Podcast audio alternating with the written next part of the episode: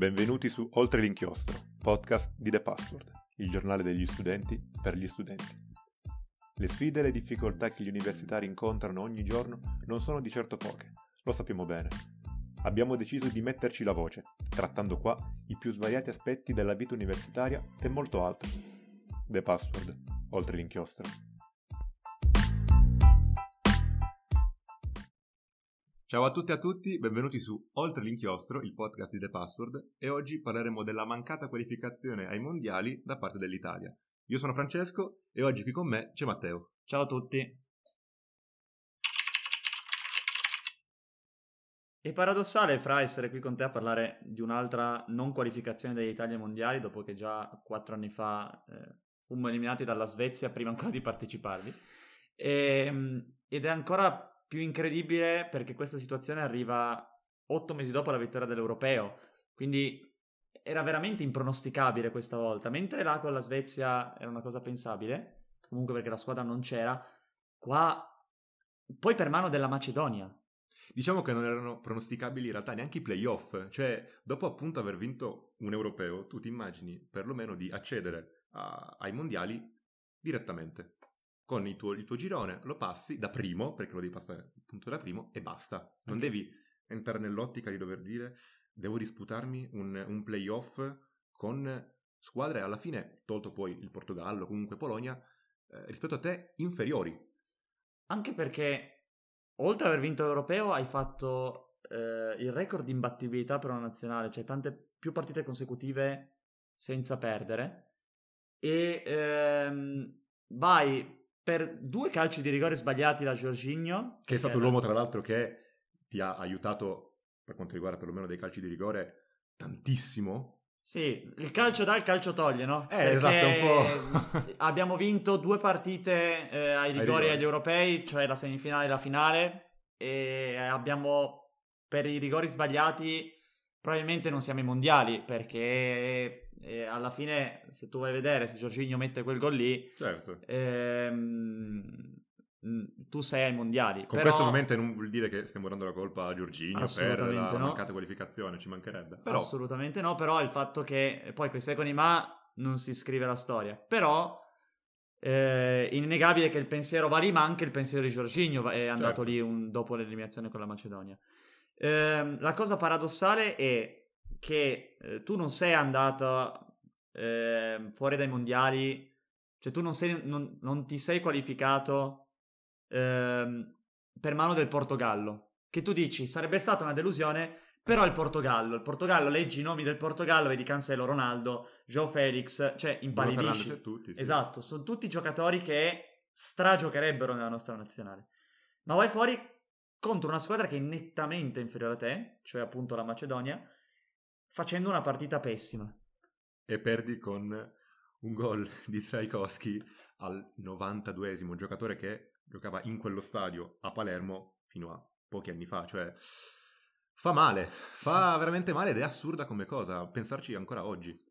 Proviamo a parlare un pochettino della, della partita, sì. iniziamo a parlare un po' della partita. Eh, beh, innanzitutto la, la prima cosa che viene in mente è la prestazione orrenda decisamente sottotono, non l'Italia a cui siamo stati abituati per l'europeo, eh, ma in realtà neanche alle ultime partite, voglio dire. Eh, dal post europeo c'è stata un'Italia diversa a livello proprio di personalità. Probabilmente quando vai a giocare che non, non sei visto come l'avversario da battere. E quindi tu all'europeo sei arrivato non qualificandoti ai mondiali quindi hai meno pressione, cioè tu te la vai a giocare. Qualsiasi cosa eh, fosse successa all'europeo, eh, sarebbe stata comunque un passo in avanti nel ciclo aperto da Mancini. Non hai nulla da perdere. Esatto. Adesso invece i riflettori sono su di te, perché tu sei campione d'Europa, ci sono delle pressioni e probabilmente tanti giocatori eh, che ehm, senza pressioni danno il meglio, con la pressione non riescono a gestirla perché non sono abituati a giocare, a, ad avere questa pressione qua. Eh, tant'è che l'unico giocatore salvabile, l'unica sufficienza dei giocatori di movimento, parlo, eh, la partita contro la, la, Macedonia è stato Verratti, che gioca al Paris Saint Germain da una vita, che tecnicamente è uno dei top al mondo, Però Verratti non basta, perché Verratti è stato, un, ha fatto, ripeto, una ottima partita, però... È un undicesimo. Per, è un undicesimo e per caratteristiche non fa gol. Nel calcio Certo. devi vincere le partite, devi far gol. Se guardi poi tra la rosa schierata titolare contro la Macedonia, quanti sono effettivamente i calciatori abituati a palcoscenici internazionali? Su tutti, appunto. Verratti, Giorginio, Donnarumma e se vuole mettere anche Chiellini, però poi Chiellini è entrato a, a fine partita. E gli altri al massimo hanno giocato in Europa League, e voglio dire Immobile, ma è comunque uscito eh, agli ottavi di Europa League. Eh, Insigne, anche lui uscito agli ottavi di Europa League. Insomma, non abbiamo non avevamo in quegli 11 tit- titolari dei giocatori abituati a un palcoscenico di tipo internazionale, eh, come magari potevano avercele altre squadre. Però neanche quelli che in Serie A fanno la differenza, quindi penso a Immobile che fa 30 gol da 6 anni, penso a Insigne che comunque a Napoli, ora questa, stagio- questa stagione qua è un po' Sì, un po' più sottotono anche sottotono, però di solito Insigne è quel giocatore che ti può accendere la luce con una giocata. Ehm, lo stesso Barella che comunque all'Inter ehm, sta facendo grandissime cose ed è sicuramente uno dei migliori centrocampisti al mondo. Però nella partita con la Macedonia sono tutti scomparsi. Sì, Cioè, anche il Giorginio stesso, vuoi per comunque anche una condizione fisica, perché non è che puoi arrivare perfetto Certo. a- alla partita. Però è indubbio, cioè, non- non- che il fatto che ehm, i giocatori che dovevano fare la differenza non l'hanno fatta. Tant'è che prenderebbe l'insufficienza, se dovessimo darle pagelle, Mhm. eh, un giocatore come Berardi, che però è stato l'unico a provarci. Le uniche occasioni che mi vengono in mente di Berardi, al di là dell'erroraccio sul disimpegno del portiere, le ha fatte Berardi. Berardi che gioca al Sassuolo e non ha. Eh, non è abituato a giocare certi tipi di palcoscenici. Quante partite avrà Berardi in, in, eh, in Europa? La stagione che il Sassuolo è andato in Europa. Neanche perché ha soltanto i preliminari, dato che i gironi non li ha fatti perché era infortunato. Eh. Quindi neanche. Quindi il discorso Proprio- è che non, non- non c'è questa predisposizione a giocare sotto certi tipi di pressione. Ecco perché probabilmente quella brillantezza nel gioco, che si è vista agli europei, che ci ha portato a vincere meritatamente gli europei, ehm, non si è vista contro la Macedonia. E qua ti faccio una domanda. Mm. Ma adesso, alla luce di questa mancata qualificazione, come si legge la vittoria agli europei?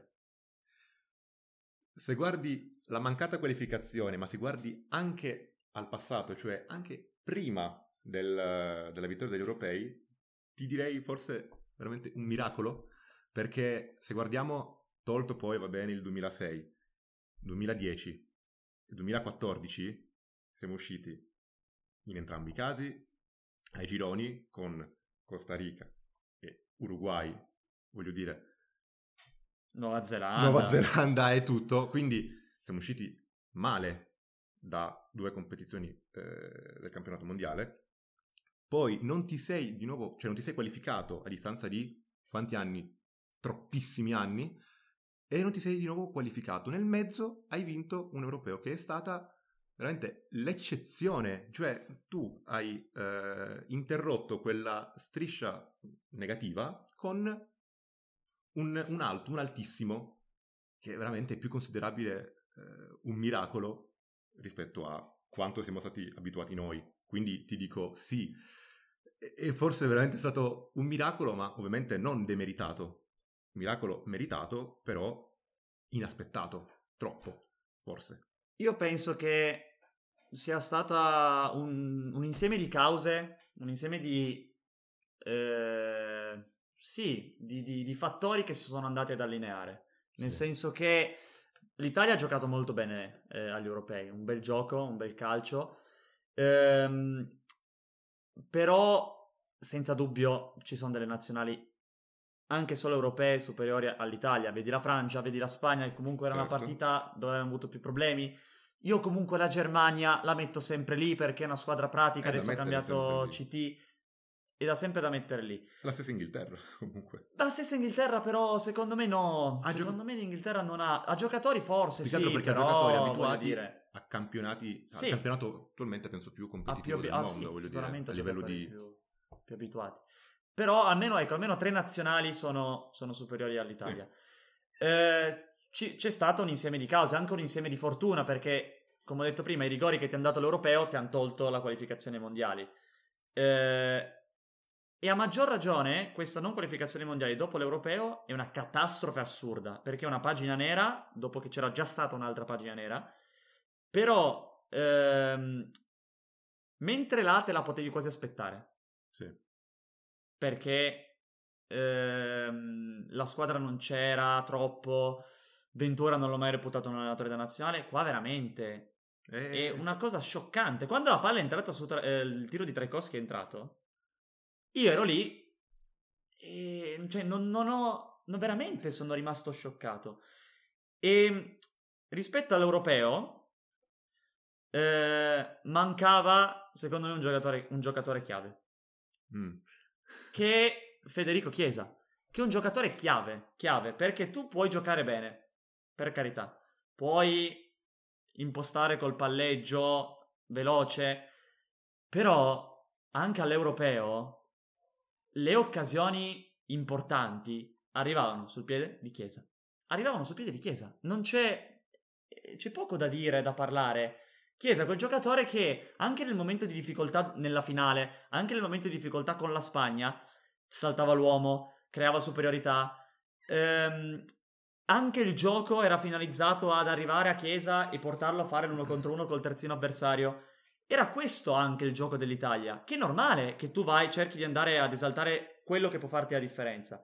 Contro la Macedonia non c'era un giocatore in grado di farti la differenza, non c'era il Chiesa in grado di farti la differenza e ha evidenziato la mancanza di personalità nazionale dell'Insigne, dell'immobile eh, del Berardi stesso quando si tratta di buttare la palla dentro e la mancanza del giocatore chiave. Ti mancava, secondo me, come dicevi anche tu, il giocatore che ti salta l'uomo, soprattutto in una partita del genere, una partita secca contro la Macedonia che era venuta a Palermo, giocava a Palermo per difendersi. Quindi in una partita del genere in cui hai un avversario che è chiuso, eh, ti manca, ti mancava l'unico giocatore, non l'unico, il giocatore, un giocatore capace di saltarti l'uomo e in un qualche modo di tirarti fuori la giocata della vita, che però è successo a parti, a parti opposte. Collegato a questo discorso c'è il fatto che l'Italia fa veramente tanta fatica a giocare contro le squadre che si chiudono dietro, come per esempio appunto la, la Macedonia. Ehm, perché contro la Macedonia abbiamo insistito ad entrare dentro eh, col giro palla, però quando hai due linee molto strette è complesso anche perché ehm, non c'è stata praticamente nessuna sovrapposizione per andare a mettere un cross in mezzo, che sono quelle situazioni in cui puoi anche riuscire a trovare il gol, e anzi sono le situazioni più probabili quando hai le squadre chiuse. Forse anche perché non c'era una punta grossa brava di testa. È mancata la punta grossa. E allora, qua ti chiedo, chi ci sarebbe dovuto essere a questo punto al posto di Immobile? Ma ehm, ovviamente il pensiero va subito a Scamacca. Mm-hmm. Ehm, Mancini ha dovuto fare delle scelte perché non poteva portarli tutti alla partita, nel senso ne ha convocati adesso una trentina e poi ha dovuto tagliarne 12-13 per farla distinta di 18. Ha dovuto fare delle scelte, ha fatto delle scelte che appena ho letto mi ha trovato un pochettino spiazzato. Sì. Perché ehm, non portare Scamacca né Belotti voleva dire che tu avevi come unica punta immobile, con tutti i problemi in nazionale di immobile, e li conosci, perché hai visto l'europeo. Non hai portato un ricambio, se non Joao Pedro, che non è una punta. Ora Spadori, che anche lì non è una, non punta. È una punta. Non è una prima punta per poter buttare un pallone alto. Esatto. Ok? Scamacca poi è uscita la notizia che era infortunato e quindi dopo la partita, subito, il pensiero è andato a ma quanto era effettivamente infortunato? Poteva effettivamente non giocare o era un lo, lo risparmio per il Portogallo? Sì, dici, non è che poteva fare almeno quei 20 minuti, quei 25 minuti? Diciamo che la risposta ce l'ha data Mancini stesso con la Turchia perché l'ha messo titolare, quindi tanto male non stava esatto. per la partita con la Macedonia. Ora non penso che potesse cambiare qualcosa. Però almeno avevi una riserva degna di nota. Esatto, potevi, avevi un'opzione in più da, da poter buttare in campo. Così come, ehm, secondo me, i cambi sono arrivati un po' tardi, perché ehm, Giorginio e Barella erano veramente tanto in difficoltà.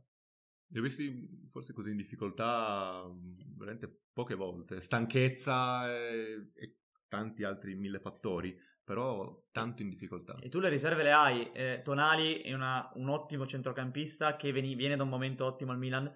Così come Pellegrini, che però non ho capito come mai è stato messo falso 9, poi esterno, poi non nel ruolo da mezzala, che era uno dei centrocampisti che poteva inserirsi. Visto che Jorginho, Barella, Verratti, solo Barella può inserirsi. Se Barella non era nella, nella, situa- nella serata, perché lo vedi proprio nella corsa che faceva fatica, non avevi nessun centrocampista che potesse inserirsi. E non ho capito come mai non ha messo neanche Pessina, che è un suo fedele dall'europeo. Sì. Non l'ha messi. Detto questo, io non penso che ehm, sia colpa di Mancini perché non ha convocato della gente. No, no, no, assolutamente. Perché giocavi contro la Macedonia, quindi anche se avevi dei giocatori ehm, scarichi dovevi vincere la partita. Però, proprio perché giocavi con la Macedonia, potevi provare a mettere anche delle persone diverse, ma che magari ti arrivavano in ritiro più fresche, più in condizione rispetto ad altri. Ha, secondo me, puntato più sulla continuità eh, e sul fatto di conoscersi dall'europeo. Esatto, e qui ti faccio allora un'altra domanda. Mancini ha preparato questa partita alla fine in un giorno, una giornata, bene o male. C'è stata anche la richiesta di, rinvio della giornata di Serie A, che non c'è stata, e quindi ha preparato questa, questa partita una giornata sola. E ha messo alla fine, come dicevi anche tu prima, in campo i fedelissimi su dell'europeo. Credi che questi suoi, suoi fedeli, insomma, questi giocatori che ha messo in campo siano lì soltanto per, ehm, per merito, per debito di riconoscenza? Oppure hanno effettivamente avuto motivo di stare lì in campo? Ma secondo me non, è, non li ha messi in campo per riconoscenza. Li ha messi in campo perché credeva che eh, comunque Tonali era una delle prime convocazioni nella nazionale maggiore. Pellegrini ehm, ha giocato comunque poco in nazionale. Eh, non penso sia per riconoscenza, penso per il fatto che Mancini, proprio per il motivo di non aver eh, potuto magari preparare la partita in, con più tempo, che non è una giustificazione per non essere passati con la Macedonia, eh, si sia fidato dei suoi fedeli. Ok? Onestamente, però, delle, delle, scelte mi hanno visto un pochettino così, perché Immobile lo conosci. Cioè, Immobile, ora non è dar tutte le colpe a Immobile, però Immobile ha fatto una partita pessima. L'unico pallone in profondità che è passato, Si è. Immobile si è allargato e si è fatto recuperare il difensore macedone. Onestamente, poi fa fatica a venire a giocare dietro, a fare le sponde. È un giocatore che lo conosci, sai che in Italia farà sempre 30 gol all'anno. Con la nazionale non è quel giocatore lì, per cui dovevi provare, secondo me, ad, ad avere altre scelte. E allora, un'alternativa immobile. Poteva essere Balotelli? Risposta secca? Vai. No, ma per me proprio, proprio no, perché Balotelli in tutti questi anni comunque ha avuto le sue possibilità, tante possibilità, e è andata come è andata. A ad oggi gioca in Turchia, che non è la Serie A, non è la Premier League, non è la Liga, e eh, ha fatto, va bene, ok, 12 gol. E non è che dici ne ha fatti 30 e sei in Turchia, no, ne ha fatti 12. Quindi quello che io ti dico, secondo me Balotelli era da tenere fuori per un discorso sia tecnico ma anche di personalità. Voglio dire, magari sì, ti avrebbe dato quella personalità in più, quella grinta in più magari, però eh, il mio timore è che avrebbe in un qualche modo sfaldato, o sfaldato comunque un po' danneggiato, quel gruppo che si era creato con Mancini al, durante l'Europeo. Tanta gente ha detto, eh, ma Joao Pedro convocato e Balotelli no, perché tra i due tutta la vita anch'io avrei, eh, avrei convocato Joao Pedro. Il discorso è che ehm, la convocazione di Joao Pedro fa capire quanto è scarso il nostro reparto avanzato. Perché Joao Pedro è un giocatore che ha sempre giocato al Cagliari, ha sempre giocato per la salvezza e negli ultimi tre mesi non sta giocando bene. Non segna, non fa... Però tu vedi Balotelli e vedi gli ultimi tre anni Turchia, Monza e Brescia. Se tu guardi il curriculum e guardi le stagioni, tu un giocatore così lo convochi? Ora si apre un nuovo ciclo eh, che ci deve portare poi a qualificarci ai prossimi mondiali perché è un obbligo. Eh, in mezzo ci saranno gli europei eh, che si giocheranno in Germania, tra parentesi, l'altro. quindi eh, una, una fonte di, di motivazione in più per far bene e ci arriviamo da campioni d'Europa, che questo lo siamo, quindi Non dobbiamo... si può discutere. Esatto. Ehm, e questo nuovo ciclo, eh, che deve essere più lungo di eh, quello Precedente, che, di quello che precedente, adesso. più che esatto, ehm, sarà ancora nel segno di Roberto Mancini. Opinioni? Io personalmente condivido la scelta del- di Mancini, rischiosa e molto coraggiosa, se posso permettermi, perché dopo una delusione del genere è difficile ripartire e ricominciare. Glielo si leggeva negli occhi proprio la delusione. Gi- già, eh, cioè ancora dopo la partita con la Turchia, quando ha detto il rammarico sarà fino a dicembre, proprio lo vedevi negli occhi che era distrutto per questa delusione, per questa catastrofe. Però la colpa, cioè, la, La colpa, colpa è, è- generale, non, non è di Mancini Sì. dei- o dei giocatori, è tutto. È tutto, è proprio una colpa del sistema, quindi una colpa che parte dal basso, per cui appunto dare una colpa a Mancini, a tot giocatori, la trovo insensata. Anche perché è proprio eh, il calcio italiano che è in difficoltà, sia come campionato che proprio i giocatori italiani. Basta vedere una, eh, dei dati su quanto effettivamente giocano i giocatori italiani nei club di Serie A. E ehm, al primo posto c'è l'Empoli come squadra che mette più volte giocatori italiani in campo.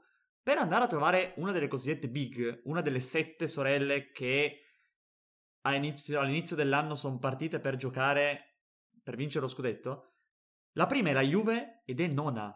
Ciò vuol dire che ci sono otto squadre sopra che mettono più italiani. Vedere la Juve nona e quindi poi sotto Inter, Milan eh, e tutte le altre significa che i nostri giocatori che vanno poi in nazionale, che vanno poi a giocare la partita contro la Spagna, eh, la Germania, il Brasile, non sono abituati a giocare certi tipi di partite e si vedono i risultati. C'è la conferma di quello che dicevamo anche prima, appunto, tanti calciatori presenti nella nazionale non abituati a, a questi palcoscenici e quindi a sto punto cosa si potrebbe fare se hai idee o comunque opinioni su come ripartire a sto punto non per la qualificazione mondiale, ma proprio da zero. Sai, anni anni fa c'era il limite per eh, i giocatori stranieri all'interno del- della rosa. Cosa ne pensi? Secondo me bisogna avere più coraggio a lanciare i giocatori, eh, più coraggio a investire sui giocatori italiani rispetto che giocatori eh, stranieri, perché alla fine è questo.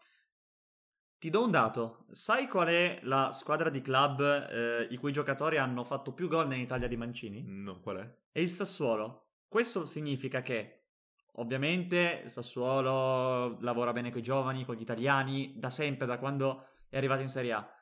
Però una volta il blocco della nazionale era la Juve, soprattutto la Juve, cioè le nazionali campioni del mondo, la, la nazionale dell'82 aveva il blocco juventino. Comunque, se non era Juve, Milan, Sì, sì, sì. Inter. Adesso i nostri giocatori più importanti sono del Sassuolo. C'è un tridente che puoi vedere adesso è Berardi, Scamacca, Raspadori, in attesa ovviamente di Chiesa. Tutti e tre nel Sassuolo.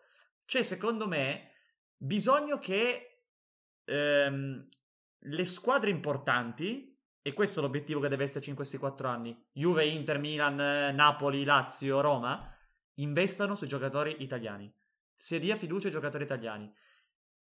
Di contro, eh, ci deve essere più collaborazione da parte dei club perché un giocatore che fa una stagione buona non può essere valutato 60 milioni. Si è parlato tanto anche negli ultimi mesi, ma anche già eh, l'estate scorsa, giocatori come Scamacca che si parla di eh, Inter, eh, Raspadori che si parla anche lui di Inter, o comunque Verardi che si parla di Milan. A quel punto, tu cosa dici? Eh, Raspadori, Scamacca, Verardi, via dal Sassuolo per fare il salto di qualità? Sì, ma è- devono, devono fare il salto di qualità. Anche perché comunque Berardi ha già 28 anni e ha rifiutato più e più volte squadre come Juve, Inter, eh, Milan e mettiamoci comunque anche la Fiorentina, che comunque ha diverse ambizioni, però è già eh, più in alto a Un livello di... in è avanti. già un salto in più. Per- allora, eh, Scamacca e Raspadori sono un discorso leggermente a parte perché sono giovani, comunque possiamo dire che l- la prima vera stagione importante di entrambi, ok? Continua. Berardi o va via quest'anno dal Sassuolo o non va più via, perché ha fatto l'ennesima buona stagione. Però per poter giocare a grandi livelli, anche in nazionale, devi essere in grado di giocare ehm, a certi palcoscenici. E dove prendi l'esperienza? Giocando nelle squadre di club. Ehm, vai a vedere eh, le rose della Germania, eh, della Spagna, sono tutti della, vabbè, della Francia. Sì. È proprio il caso, il caso incredibile. Sono tutti giocatori che giocano in squadre che vanno a fare le coppe. In questi quattro anni c'è bisogno che, quindi, i giocatori eh, italiani vadano a giocare nelle grandi squadre. Hai detto tu giustamente i nomi. Aggiungo eh, Frattesi, ehm, ma poi tra quattro anni ci sarà il Tonali che avrà quattro anni in più col Milan, Locatelli, ehm, ci sarà adesso magari ehm, lo Zaniolo di turno che ha costato alla Juve. Fare dei salti in modo da poter avere le- questa, questa esperienza e questa padronanza a giocare a, eh, a certi livelli. E poi ci deve essere da parte degli allenatori eh, il coraggio di lanciare Di lanciare giovani in campo. Eh, in- un caso che ho in testa è quello di Allegri, che ha, a parte Fagioli, eh, che è classe 2001, ehm, che è stato mandato in prestito alla Cremonese, sta facendo molto bene. Perché? Perché è giovane e quindi, eh, a detta sua, si fa sem- da sempre così. Quando però, onestamente, eh, vedi squadre estere che lanciano Li 2003-2004. lanciano già nei loro club. Eh, cioè, ok mandarli in prestito, però se possono essere un qualcosa in più, e onestamente nella penuria del centrocampo della Juve, quel Fagioli poteva essere forse qualcosa in più in certi casi, provare a, a metterli nelle rotazioni. Oppure Miretti, che è nell'Under 23 eh, della Juve, gioca in Serie C, gioca quindi anche eh, nella, nella Juve Primavera, è stato uno dei protagonisti nel eh, passaggio del turno nella Champions League dei giovani Mhm. ed è un centrocampista. Piuttosto che mettere Miretti contro la Salernitana sul risultato di 2-0, Allegri ha messo un centrocampo centrale con Danilo Quadrato. Non c'è questa cultura di provarla a mettere in campo, perché onestamente Miretti, peggio di Quadrato mediano. Può fare. Cioè, può anche essere, però è un investimento che tu fai a lungo termine. Magari all'inizio ti prendi dei rischi, ok? Però poi a lungo termine questi rischi ti, ehm, ti pagano perché possono hai ripagare. il giocatore forte, pagato zero, italiano, quindi con una cultura diversa rispetto all'argentino che arriva magari in Italia per poi andare a giocare al Real Madrid. Ora il campionato italiano è diventato la cantera dei grandi campionati esteri. Perché si punta sui giovani e hanno meno, a meno di grandi eccezioni, hanno meno il senso di identità con la squadra in cui stanno giocando. C'è un Fagioli, un Miretti per rimanere nella Juve, ma lo stesso Tonali che è andato al Milan, tifando Milan sempre da piccolo, si sentono arrivati. Poi ovvio che il caso di chi va al Madrid, chi va al City ci sarà. Però sono meno i casi rispetto ai giocatori stranieri. Facciamo adesso delle ipotesi su quella che sarà l'Italia del futuro. E andiamo per reparti, direi. Partiamo dalla porta. Eh, Donnarumma direi che Vabbè, è il futuro, anzi il futuro è il presente già. premettendo che tra qua a quattro anni ci sono delle variabili che non possiamo Certo, bisogna anche considerare, considerare, perché non sappiamo se magari tra il prossimo anno esplode il- un giocatore, si fa male un giocatore e non rientra più, Sì. uno ha un calo psicologico e non riesce a, a più esprimere le sue qualità.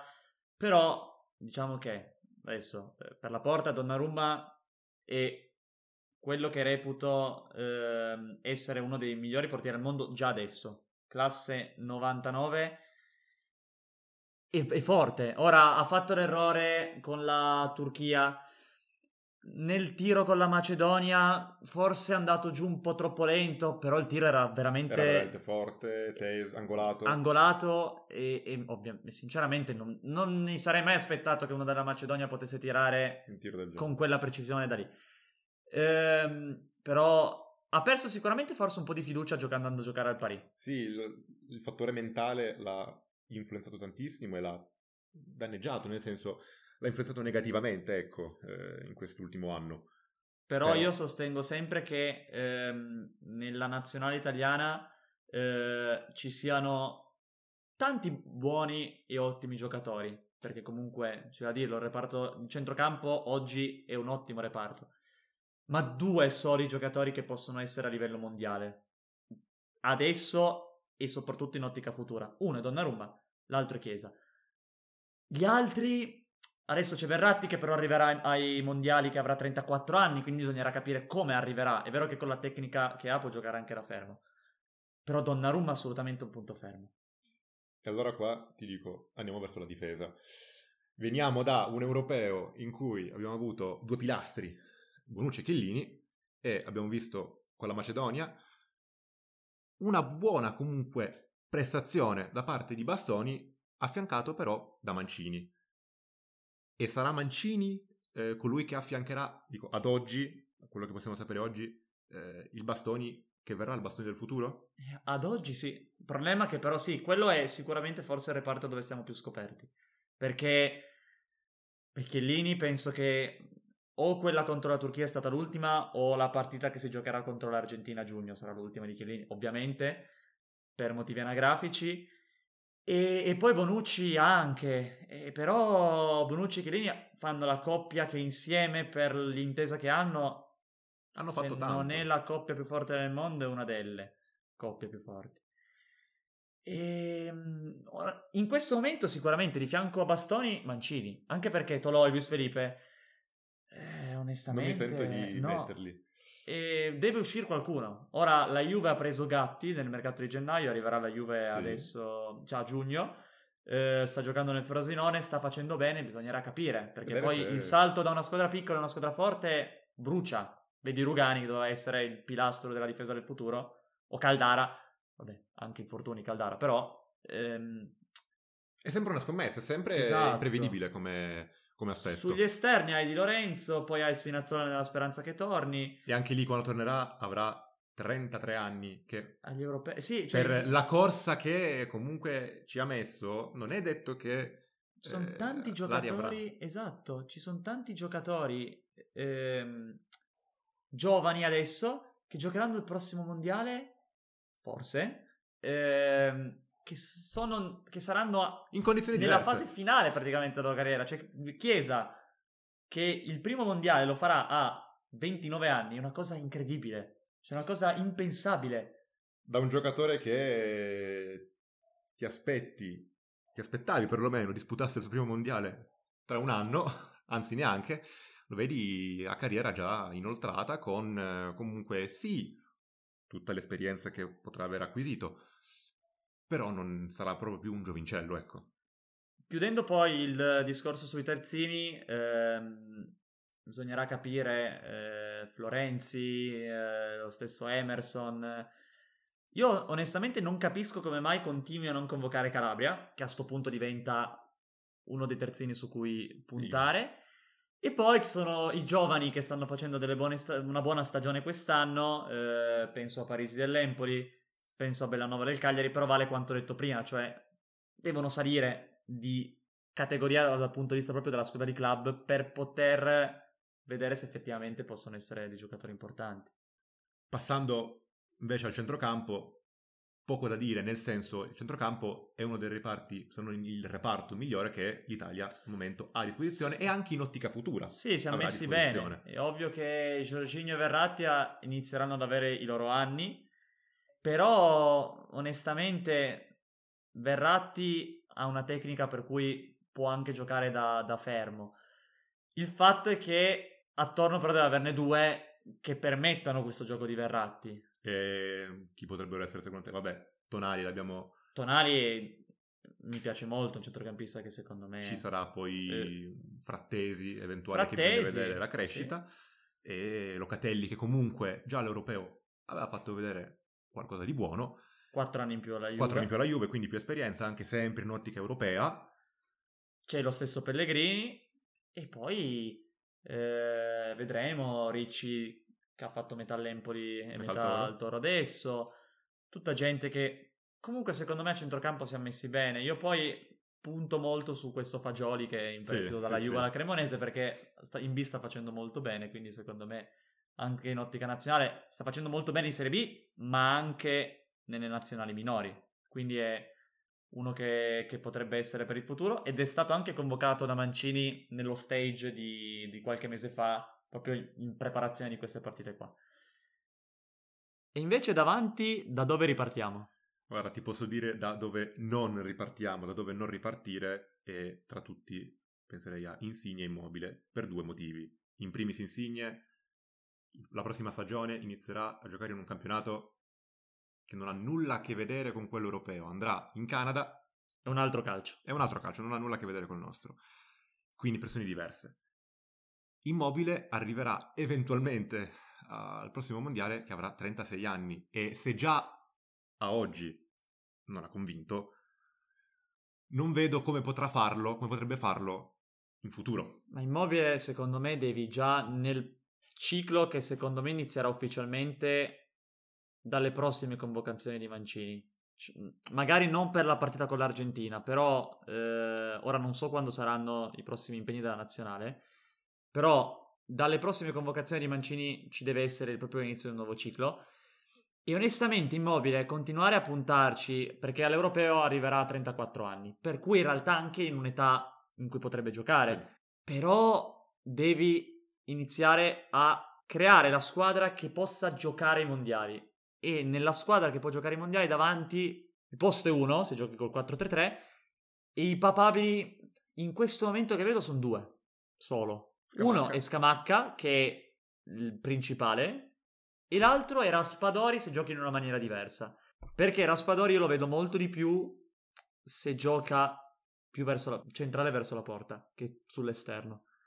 Il discorso è che se tu vuoi giocare, continuare a giocare col 4-3-3 e la tua punta è Scamacca e vuoi mettere Raspadori giustamente perché è un talento, eh, devi trovare un modo per farlo giocare più vicino alla porta perché secondo me è tipo una seconda punta. Una seconda punta, sì, sì. Meno qualità rispetto a un Dybala, più forza, più fis- fisicità, tra virgolette. E un'indicazione di come potrebbe essere l'Italia eh, del futuro ce l'ha data in realtà Mancini durante la partita con la Turchia, in cui c'era in fase di costruzione Zaniolo, quindi l'esterno alto da una parte, che tra parentesi non l'abbiamo ancora nominato, ma è un giocatore che quest'anno ha fatto una, una stagione così così. Ma viene pur sempre da due infortuni gravissimi. Esatto, la qualità non si discute. Bisognerà capire effettivamente se riuscirà a tornare un po' su quei livelli, perché sono livelli assoluti.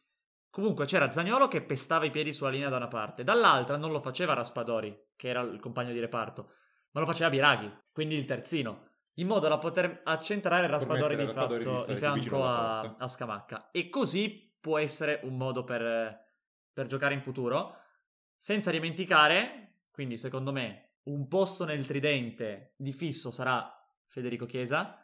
Probabilmente si comincerà a giocare con Scamacca e il terzo nome bisognerà capire, perché Zagnolo preferisce partire da destra, è vero che Chiesa puoi metterlo a sinistra. C'era Spadori e non dimentichiamoci Berardi, che sta facendo un'ottima stagione. Se farà il salto, prenderà il coraggio di fare il salto, ma rimane uno che può dare comunque un apporto, perché io comunque continuo a dirlo, nella partita orrenda con la Macedonia è stato l'unico che nel reparto offensivo ci ha provato. Ha fatto qualcosa. E quindi io ti chiedo, proprio così su due piedi, ad oggi, in ottica futura comunque, il tridente d'attacco, secco. Eh, Chiesa, Scamacca, Raspadori. Questo secondo me deve essere il tridente, contestualizzando il fatto che Scamacca e Raspadori devono essere tra quattro anni, già meglio se due tra due, in una grande squadra. Ora si parla di Inter per Scamacca o Milan, si parla di Raspadori in ottica Inter o Juve, devono essere lì. Devono aver giocato anni in quelle squadre lì in modo da poter essere pronti a reggere l'attacco della nazionale italiana, che non è per niente una cosa facile.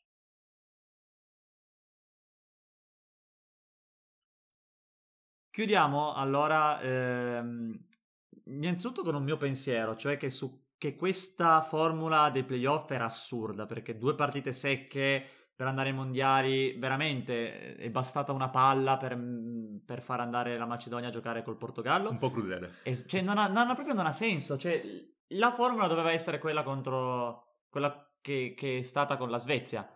Due partite, andate e ritorno, chi merita passa, non la partita secca che basta un pallone. Non ha, non ha avuto veramente senso. Domanda a bruciapelo. Chi vince i mondiali?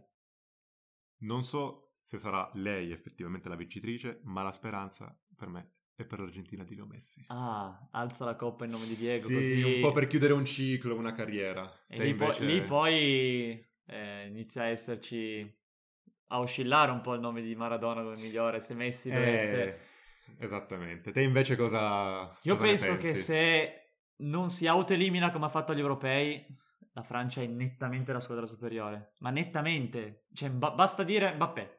Quindi dici un due vittorie di fila. Sì, eh, ma se- è veramente la squadra più forte. E invece, un po' più complessa questa domanda, eh. La Croazia 2.0 chi è? La Croazia 2.0? Danimarca. Ah, come gli europei. Comunque come gli europei, europei. in semifinale. Come gli europei. Ah.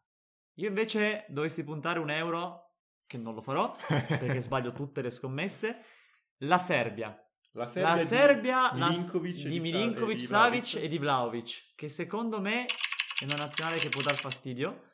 Eh, comunque è arrivata prima nel girone di qualificazione in cui c'era anche il Portogallo.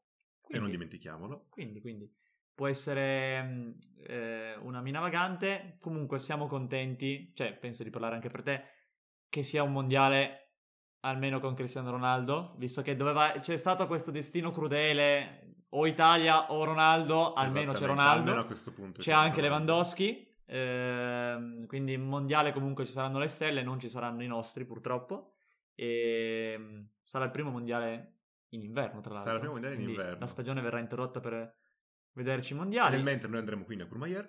Andremo perché tanto non possiamo vedere nulla, e, cioè lo vedremo ma da spettatori non paganti.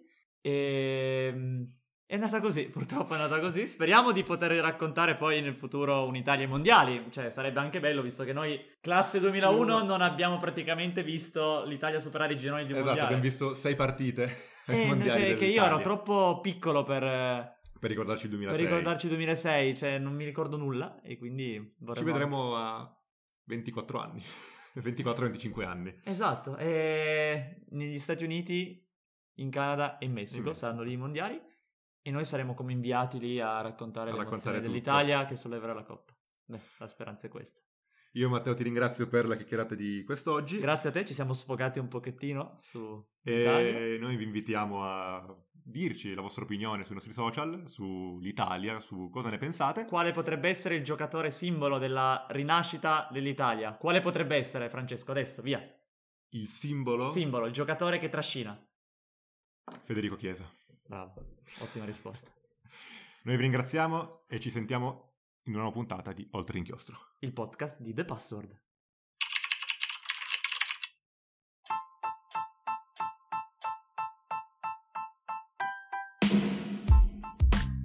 The Password, oltre l'inchiostro.